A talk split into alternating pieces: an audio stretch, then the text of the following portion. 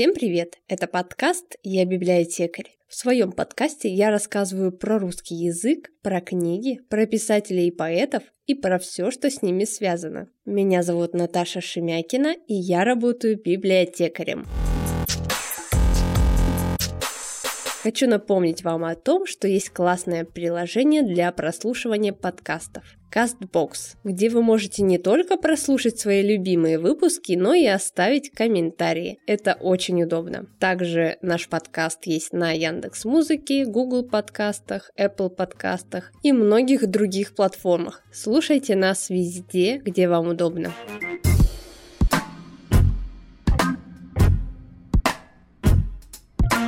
А сегодня я вам расскажу о всеобщем языке землян. Согласно крупнейшему каталогу языков, по состоянию на 2020 год на Земле насчитывается 7174 языка, которые относятся к 142 различным языковым семьям. По-моему, очень много. Но вы когда-нибудь задумывались или хотели бы, чтобы все люди мира разговаривали на одном языке? Может быть, таким образом мы бы лучше понимали друг друга и не приходилось бы годами изучать разные языки в разных языковых школах? Но даже если вы бы и хотели, то, скорее всего, это невозможно. О нем мечтали еще мыслители античности и средневековья. Герои путешествия Викарию Этьена Кабе мечтают о языке всей Земли.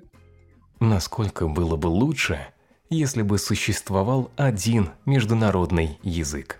Говорит устами своего персонажа Жюль Верн. Итак, давайте рассмотрим, какие же языки мира появлялись и исчезали в разные периоды времени.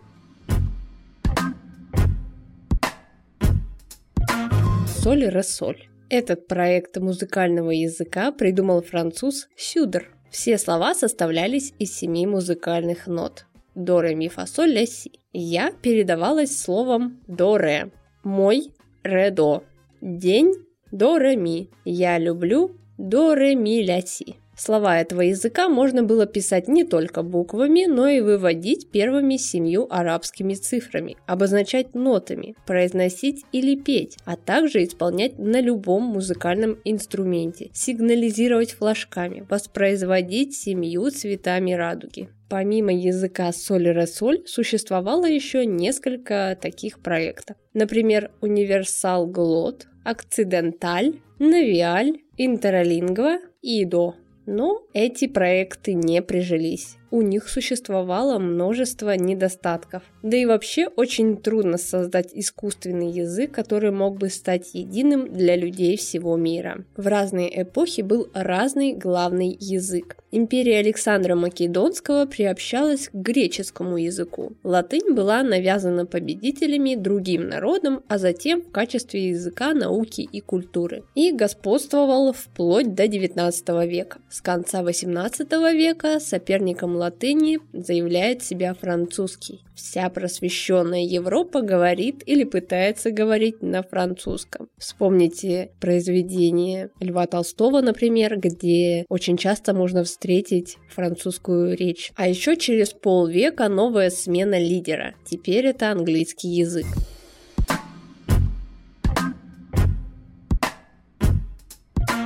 Итак, один из известнейших языков мира – валяпюк. Изобрел этот язык в 1880 году немецкий языковед Иоганн Шлейер.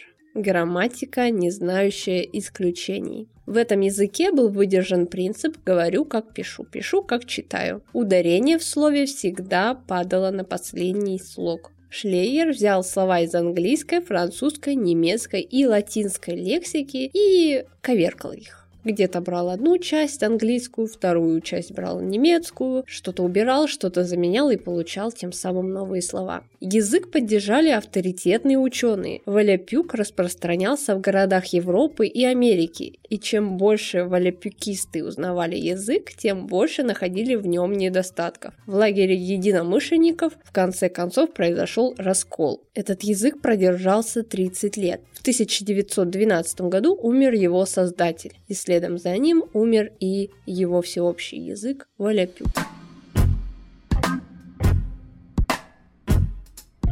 Ну и самый известный язык, наверное, эсперанто. Возможно, на конец прошлого языка мира, о котором я только что говорила, повлиял появившийся на свет новый язык под псевдонимом эсперанто. Вскоре псевдоним и стал названием. Язык этот чрезвычайно легкий. Для изучения всего языка его автор уверял, что вполне достаточно нескольких дней. Эсперанто отличался логичностью, простотой грамматики и лексикой своего словаря. Лев Толстой еще писал Волепюк мне показался очень сложным. Эсперанто же, напротив, очень легким, каким он и должен показаться всякому европейскому человеку.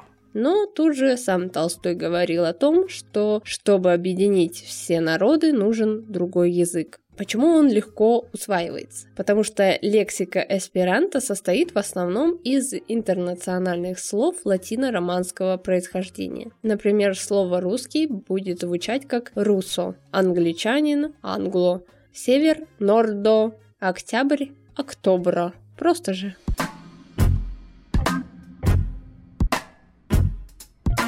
На этом у меня все. Это был подкаст «Я библиотекарь». Подписывайтесь, пишите комментарии, узнавайте новые и до встречи в следующем выпуске.